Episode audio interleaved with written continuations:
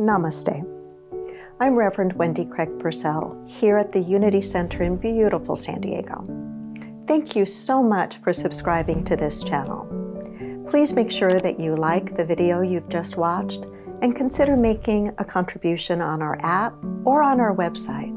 It's really easy to do, and thank you in advance for that support. It does make a difference we often think of love, you know, in us or in the other, and certainly it's there. And it's also this energy, this presence, this power between us. Love.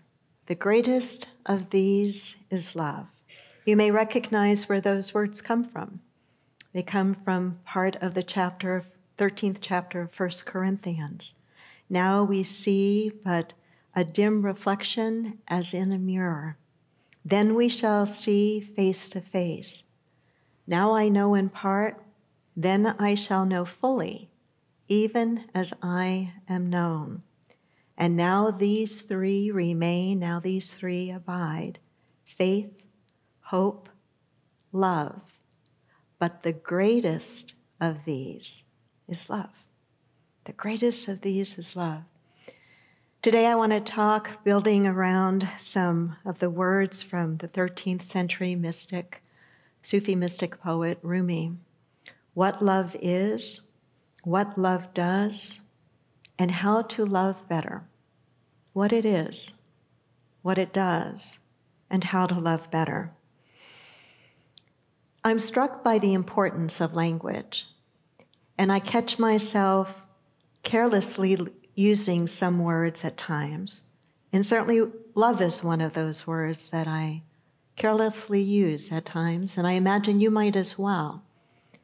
When I say, I love dark chocolate, what I really mean is I really enjoy the flavor of it. But I certainly don't mean the same thing as when I say, I love my husband, I love my children, I love this energy and presence called Spirit, called God. In our language, we have the word love. In Scripture, when it is used now, the greatest of these is love. It is translated from the Greek, and the Greek didn't have just one word for love. Perhaps you know or you don't. They had four words for love.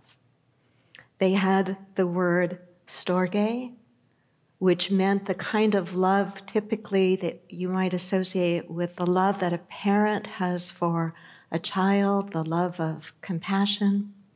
The word philia, the love between friends, eros, romantic or sexual love, and agape, unconditional love, divine love.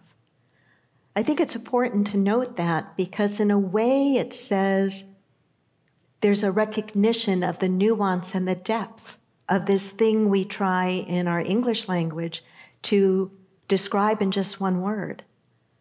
I remember many years ago when my dad, when I would ask my dad to tell me stories about when he worked on the DEW line. I was just a baby when he took that that job working on the DEW line with setting up radar way just south of the North Pole.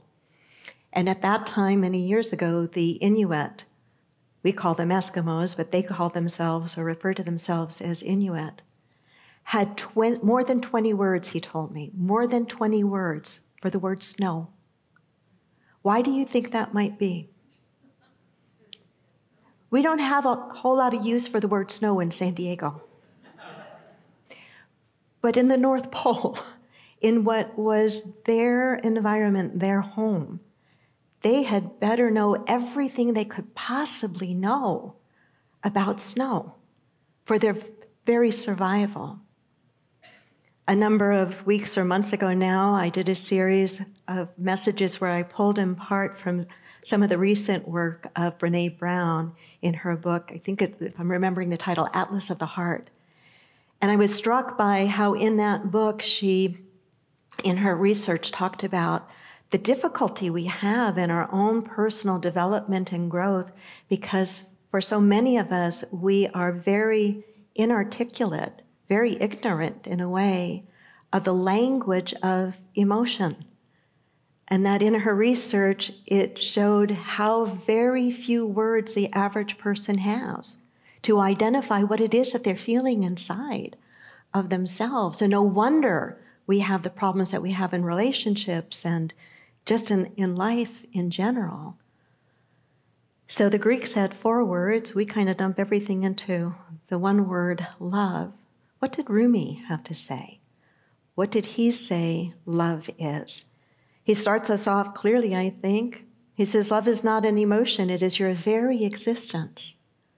Love is not an emotion, it's your very existence. It does not mean that this energy of love, I think love is an energy, is a force, and it certainly moves through our emotions, but it can move through that whole gamut of the four emotions, if you will, that the Greeks identified under the banner of the word love from compassion to friendship love to parental love to romantic and sexual love. Love transcends and includes all of it. All of it. It's not an emotion, it's our very existence. He says, Love is the whole thing. The whole thing. We are only pieces. Love is a sea of no end. We are a drop in it. Sometimes when I feel stuck in my life or in my thinking or stuck with a situation or problem I'm wrestling with, sometimes when I feel that way, what I have found to be helpful is to try to step back and take a wider angle view of it. To try to remind myself that what seems so very big is just a slice of the totality and the infiniteness of my life. To step into the idea of the um, magnitude of the universe in which we live. And as Rumi is saying, we are only pieces. Love is a sea of no end. We are a drop in it.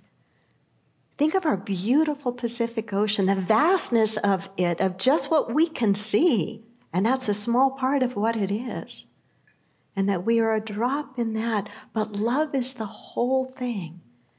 And I think it's kind of like a puzzle in some ways. At least I think oftentimes love feels like a puzzle, especially relationship love can certainly feel like a puzzle. And at times it can feel like a puzzle. You know you know the satisfaction when you're doing a jigsaw puzzle? How many of you did j- jigsaw puzzles during the pandemic right? We did all sorts of things during the pandemic right?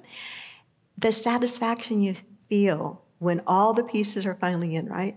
But the dissatisfaction if you just happen to have lost one piece. I can remember we had that experience putting together a 500 piece puzzle, and we kept looking and looking and looking for this one piece. Well, we happened to have been putting it together on a piece of felt so we could move it off the table and still have dinner. And somehow it had gotten underneath the felt. And we never thought to look there. We didn't look on the floor. We didn't, I mean, we looked on the floor, we looked everywhere we thought it could be, but we never looked looked underneath. But man, as soon as we could take it out and put it in, it's like this feeling of ah. And I think that while love is a whole thing and we are a piece of it, without the piece that we are, something's missing. Just like that jigsaw puzzle. And each and every one of us have a place in that wholeness of what we call love. And each piece, I think, is shaped a little bit differently than the other. And sometimes we like the fact that those pieces are shaped differently, and sometimes they can annoy the heck out of us, right? That's when we call sandpaper to the soul. Rumi also says, Love is the bridge between you and everything, much like Natalie sang in Denise's song. Love is the bridge between you and everything. It's an energy. It can move us from where we are to where we want to be. Love gives direction to our life. We move in the direction of where our love is flowing toward what our love is flowing toward. It animates us, it moves us. We could spend a lifetime trying to describe and to say what it is. What's important is that we come into an embrace of what it means to us. And that that definition is broad enough to hold all of the mystery and the majesty of what it is. What does it do? What does love do? Think about that for yourself. When you practice love, what does it do in and through and for you? When you've been in romantic love, what does it do to you? When you feel the love of friendship, what does it cause you to do? When you feel the love of kindness, what does it cause you to do? Love changes us, I think, fundamentally. It changes us, and it changes us for the better. That can't be said of everything, but love changes us for the better. Rumi writes I was dead, then alive, weeping, then laughing. The power of love came into me, and I became fierce like a lion, then tender like the evening star.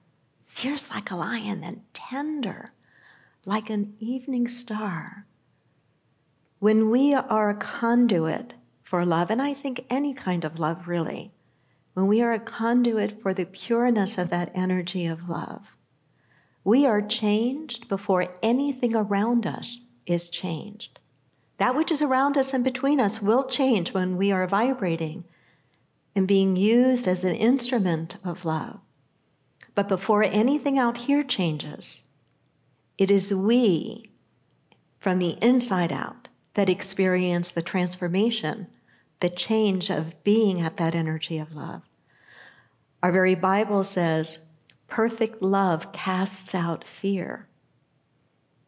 We've heard many new thought kinds of writers write about the idea that it's either love or it's fear. I don't know that I say it's only those two but I do appreciate and understand what they're pointing to. Perfect love casts out fear.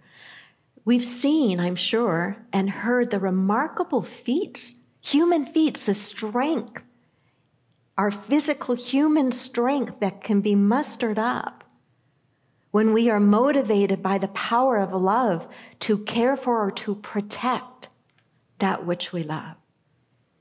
I attended Gail's seminar last Sunday as she was teaching some of us self defense techniques. And she asked us a question she always asks in her seminar What is the most powerful animal on the planet? And she said over the years, she's had all sorts of answers from some people saying a mosquito.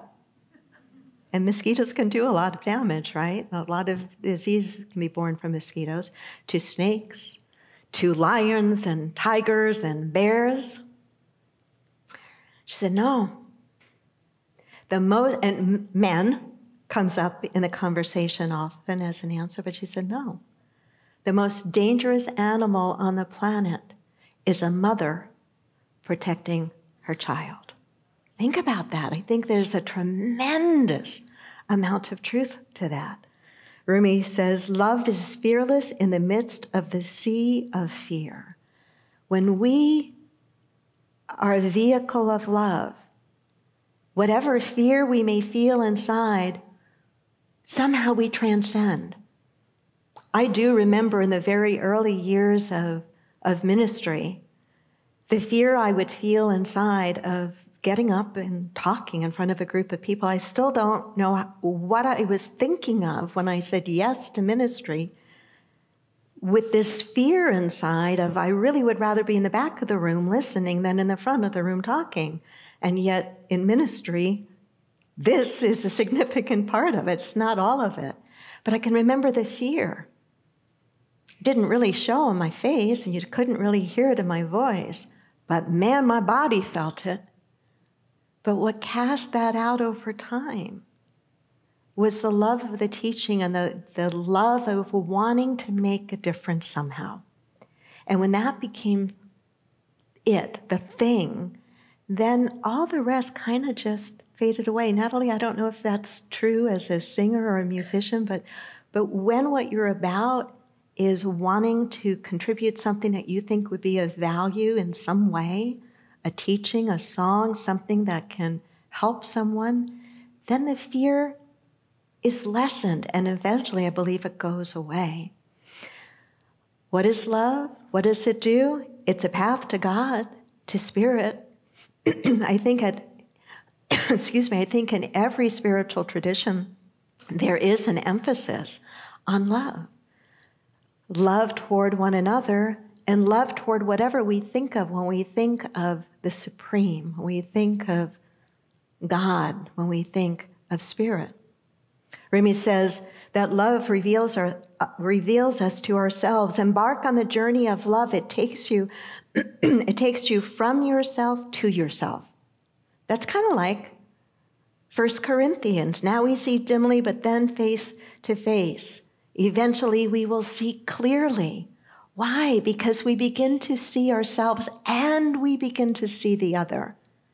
And we begin to see and feel the love between us.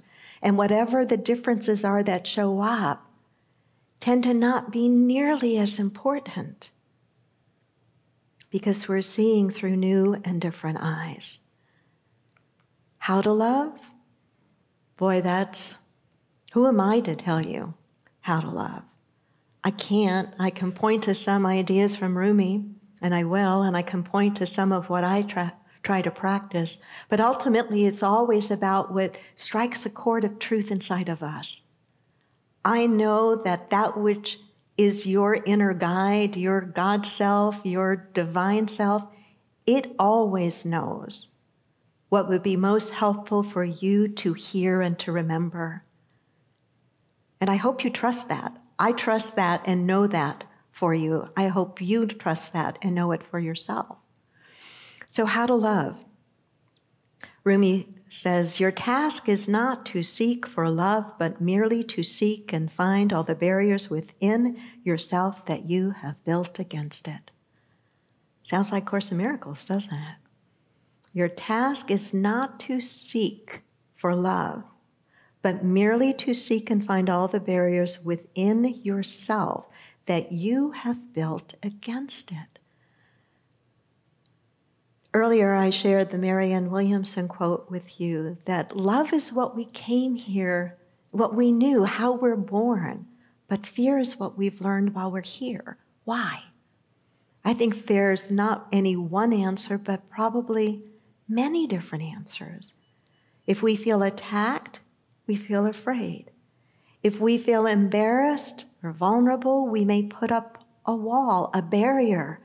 If we have trusted another with our heart, with our story, with ourself, and then found it not understood or turned against us or somehow betrayed, there's a certain part of our human nature where, where we naturally put up a wall.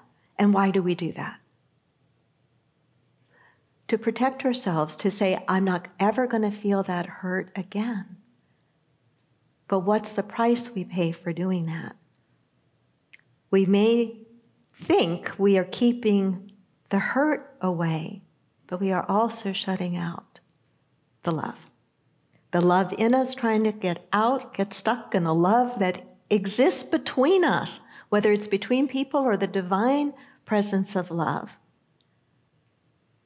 has this barrier that it's that we've put up. Your task is not to seek for love, but merely to seek and find all the barriers within yourself that you have built against it. It's a great thing to journal on if you feel that there's not enough love that you are feeling in your life, whichever form of it may be, to in quiet over time, to journal of the deepest part of yourself are there barriers I'm not seeing? And what might those barriers be? And then when we can identify them, we will usually have a next step that will reveal itself to us that we can take. Rumi suggests listen with ears of tolerance, see through eyes of compassion, speak with the language of love. That's a whole life practice right there in what, three, four short sentences. Listen with the ears of tolerance, see through the eyes of compassion, speak with the language of love. I can't take credit for this next piece, but I really like it. Remember, we have two ears and one mouth. Our ears are kept open by design. Our mouth can be shut by choice. And I would add, often it ought to be.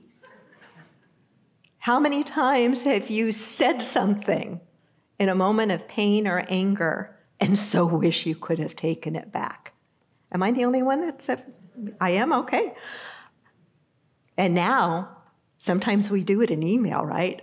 Oh, should not have hit send, right? Do you remember when Google had a little, fe- I think it was Google, had a little feature where you could have a delay, like you touch send, but you, ha- you could pull it back? I don't think they have that anymore. I think maybe they need to have that some more, right? Listen with ears of tolerance, see through eyes of compassion, speak with the language of love. I imagine as you hear some of these words, you can't help, because I know you study. I know you're here. I know you listen. I know you are on a spiritual quest. You can't help, I'm sure, but hear the familiarity of some of these concepts. Whether we're learning about some of the principles and practices in Buddhism or some of the core metaphysical teachings or practices, or even some of the scripture in our Old Testament or New Testament, there's a certain familiarity with these principles and truths because they are principles and truth.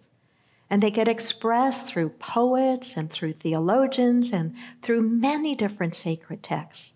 And to me, that's one of the ways that we know their universality and how right they are because they're not unique. Rumi writes, Raise your words, not your voice. It is rain that grows flowers, not thunder. Yeah, I like that one too, Dorothy. Raise your words, not your voice. It is rain that grows flowers and thunder. It took me a long time to really appreciate the value of the most gentle approach to personal and spiritual growth. That, yeah, you can go rah, rah, rah, and you can try to push through and you can try to just make it happen. Or you can try to point out all the faults and all the mistakes. And you might get somebody to kind of move or change for a while, whether it's a person or a congregation or, or a group of people. But what's that saying? A man convinced against his will is a man of the former opinion still. A man convinced against his will is a man of the former opinion still. To me, it speaks of how we influence through the expression of love the potential for change and transformation. It is not through loudness, it is not through force, it is through gentleness, it is through loving kindness. It is rain that grows flowers, not thunder. And just a couple more Rumi ideas to end with here with the how to. He suggests be grateful for whoever comes because each has been sent as a guide from beyond. Be grateful for whoever comes, for each has been sent as a guide from beyond. What a different world we would live in if we could really all practice that consistently with everyone, if that was our attitude, that I'm going to move into the energy of gratitude for whoever comes into my life, whether it is for a brief time and whether their coming in feels like a sandpaper that's helping to polish my rough edges away, or whether it's one that will come and walk alongside me for a while and be my friend and my coach and someone that inspires me but then moves away, or whether it be one who comes and stays for my entire journey that everyone comes and has the potential to teach me something. Everyone. I was struck by this, Dorothy, in Keith's service yesterday, that one of the things that was said of him was his deep belief that every that he could learn something from everyone. I think he was right. And I think Rumi is pointing to that too. And it's one of the ways when we really live from that practice, and it is a practice, it's not always easy to do. But when we live from that practice, we show up with much greater love. The last two I'm going to share with you One is, to me, deeply spiritual and powerful, and the other is lighthearted. Rumi says, Out beyond ideas of wrongdoing and right doing, there is a field. I will meet you there. That one brings emotion to me. Out beyond ideas of wrongdoing and right doing, there's a field. I'll meet you there. When we're stuck in a relationship and we're into right doing and wrongdoing, if we can just remember to not stay there, or at least if we're there, not to build a tent, you know, move through there as quickly as we can and realize that there is something beyond that, out beyond ideas of wrongdoing and right doing. There's a field. I'll meet you there. And this last one every time your spouse or lover says something stupid, make your eyes light up as if you just heard something brilliant. Thought I better end with that one may you be inspired by something that got triggered in you from some of these beautiful words of Rumi. And, and just a little explanation here. Some of you have been asking, you know, what book am I am I using? And I'm I'm pulling in part from some of the work of Coleman Barks. He was a secular translator for Rumi's work. But what I also realize is things get lost in translation, right? And even our own Bible depending upon what translation of the Bible you read, or if you're reading a paraphrase of the Bible, you're going to get a very different, or possibly get a very different slant. So you're getting somebody's translation of Rumi and what I get from that. So take whatever resonates with you that you feel, wow, this could be helpful to me, and then leave everything else aside, okay? Namaste.